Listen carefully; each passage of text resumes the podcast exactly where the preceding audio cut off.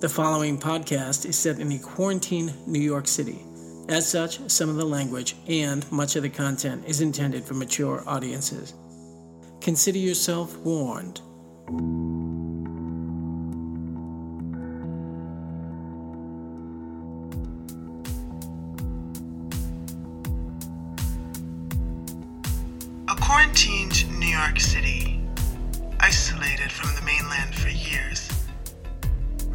News that the city of Los Angeles has liberated itself from continental oversight and become a free city. Where once New York was alone in its resistance, it has now picked up a transcontinental partner.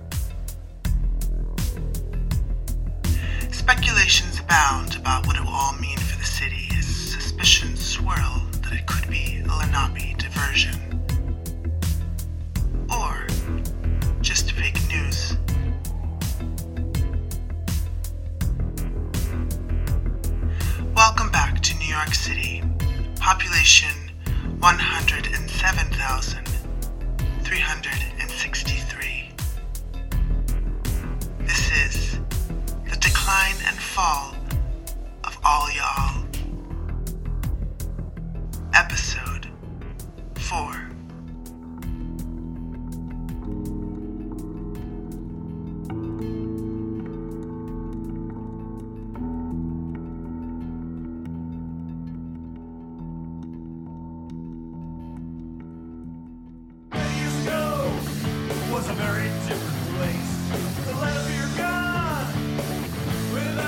Two nights later, I was at Rusher Club for the Cryer Brothers record release. The place was packed. Fortunately, I was in one of the much prized private tents with Lenape liaison officer Rainier Tott, a real paragon of graft and corruption.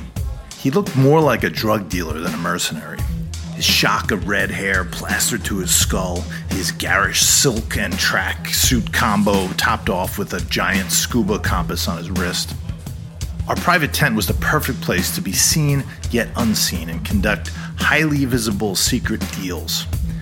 Suddenly, Fat Finn, part owner of Russia, invaded, crashed in, whipping the tent flap aside. Apparently, Rainier had been light on payment. Wanting Finn gone, I said, Why are you trying to piss him off, Rainier? Just pay the man. Rainier nodded vigorously. Yeah, yeah, pay the man. This is what I have done, isn't it? Payment has been made, yes? Finn spat on the ground. No. Pay me what you owe, you Lenape fuck. Four drinks, a big bag of Cheetos, at least 10 minutes sitting in front of the TV sucking your thumb. And this, you Len fucker? Finn pulled out a beat up copy of Vanity Fair from a sizable waistband and threw it on the table. Doesn't cover it. Yeah, I know, Finn. I know, but look, Rainier picked up the issue and began fanning through it. This one has a photo spread of Klaus von Bülow. Look at the pictures, man. I took the magazine away from Rainier to make a closer examination. There were no subscription postcards, the corners were frayed and the spine was broken. It really was a piece of junk, and I imagine Rainier had probably been reading it. I held up my hand. Finn, it's cool. Just put them on my tab. Finn shot me a look. What tab, Governor? You drink for free.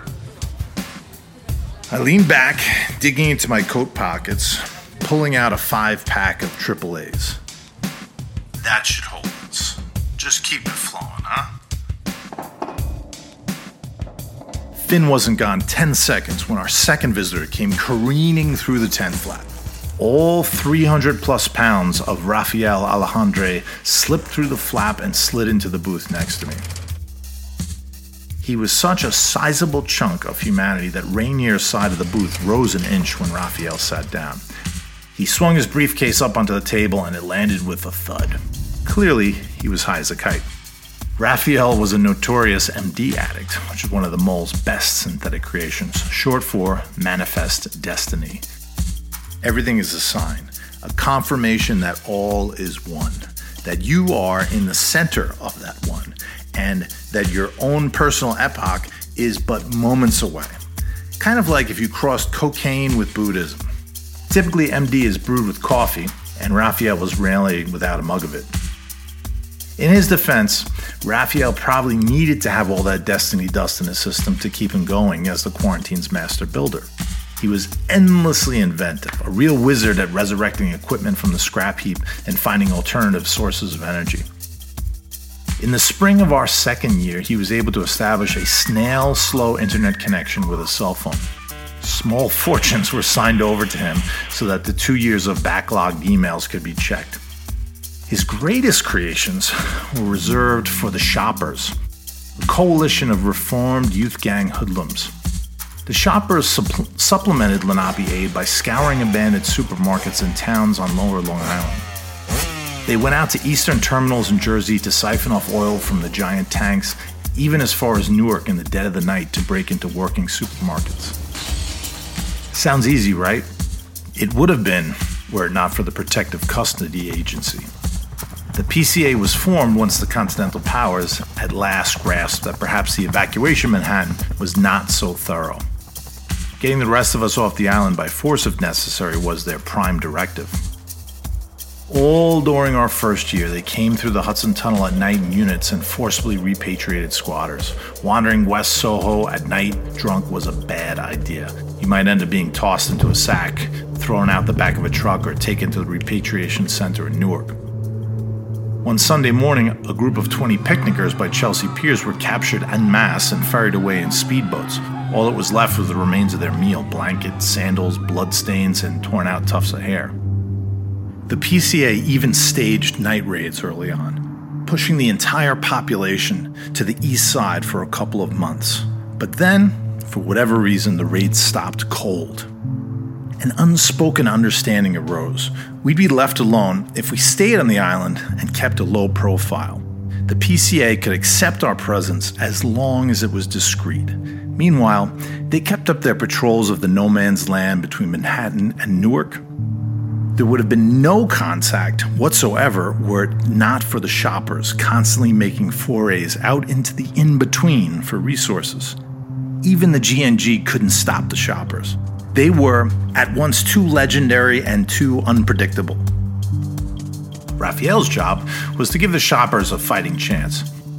He armored city buses and rigged up trash trucks with guns. He provided nail grenades and smoke bombs. He even began to work on a submersible to pilfer Lenape crates in the harbor before they could get to them. Now, he sat across from us with a big grin spreading across his face. I've got it, man. The answer. He unsnapped the latches of his briefcase and lifted the lid. Yes, yes, I do.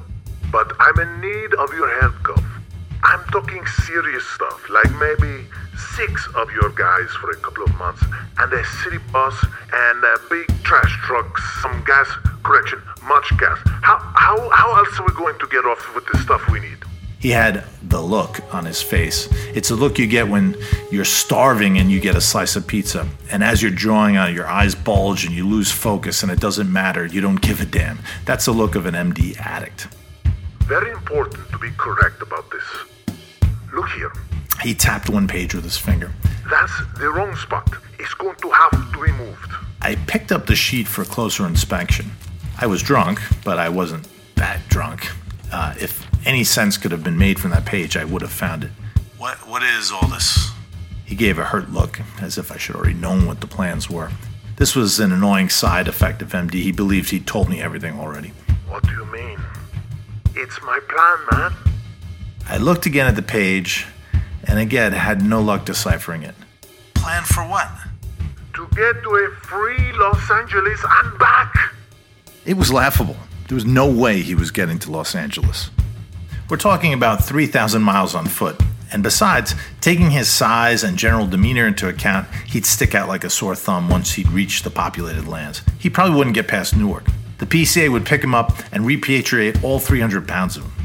Rainier quickly arrived at the same conclusion. No, no, my friend. You can't get across the continent and back without getting picked up by the PCA. Raphael shook his head. That's just it. I'm never gonna set foot on the continent. Look, Tapped at one of the sketches. here's the fuselage. Here's where we'll attach the turbines to the wings. He pulled out another page. Look, look, here is from the front. I'm going to put in landing gear, but ejection is more likely. It's hard to land this bastard. Then I'll figure something out to get back.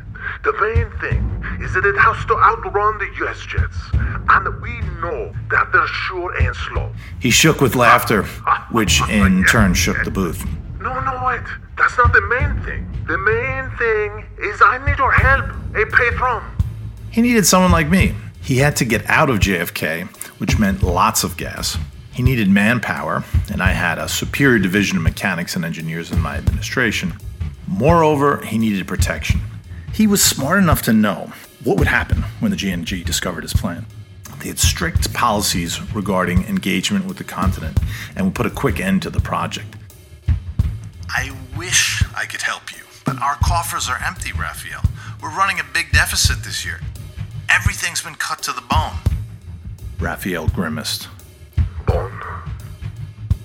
There's a bone. Raphael took a sip of his MD, his eyes growing a little foggier. Well, your blessing then. That alone could help me a lot.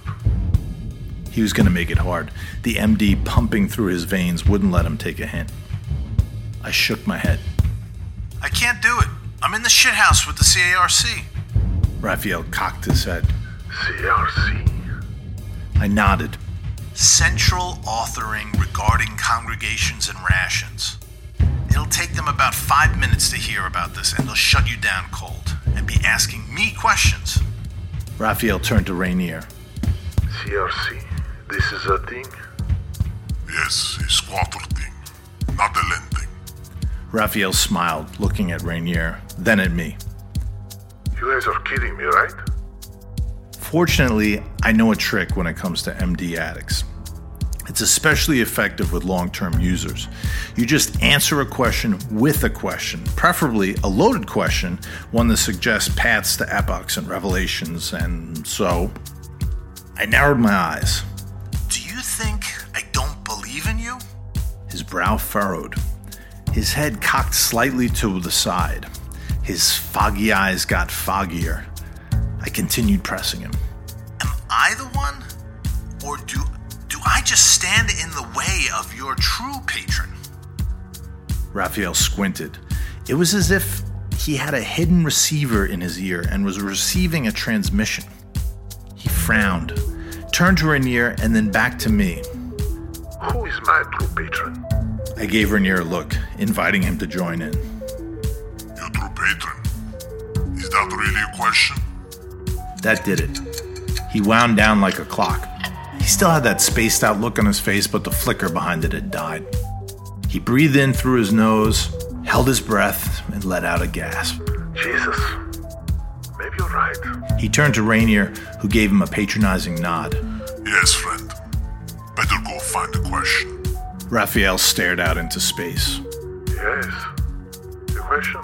His meaty paws gathered the pages of his plans and lifted them into his briefcase. He brought down the lid, secured the latches. All of this was done slowly and without words. He slid out of the booth, stepped out of the tent, and was gone from our lives. Of course, Rainier was tickled by the exchange. Well, well, well. Interesting friend you have there. I shrugged. More of an acquaintance, uh. Rainier arched a brow. Indeed, a dangerous one, I should think. I stared away, looking through the tent flap. Raphael lumbering around on the dance floor, briefcase still under his arm. You have to have more wits to qualify as dangerous. You know that, Rainier. Rainier nodded. Perhaps, but if my comrades catch wind of that plan, we're talking trouble. I gave him a long, baleful look. Are you planning on telling them, Rainier? Please, I'm a liaisons officer. I talk much, I say nothing.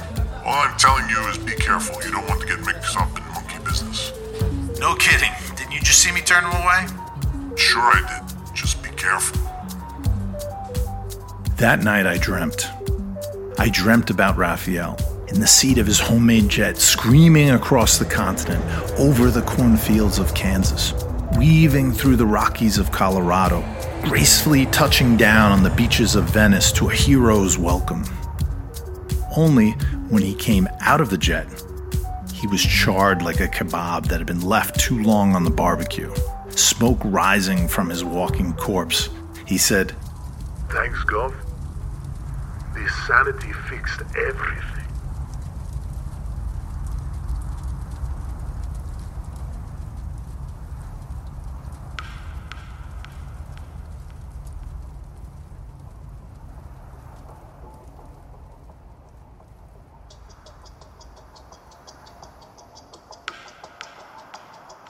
You have been listening to The Decline and Fall of All Y'all, written and scored by Norm Cody and read by James G. Berry. This podcast is an unlimited liability production. For more information, visit declineandfall.us, where you will also find the soundtrack for the book, recorded by the quarantine band Motorsoft. You can also like us on Facebook, where we'll keep you posted on episodes and extras. We love New York City. Long live New York City.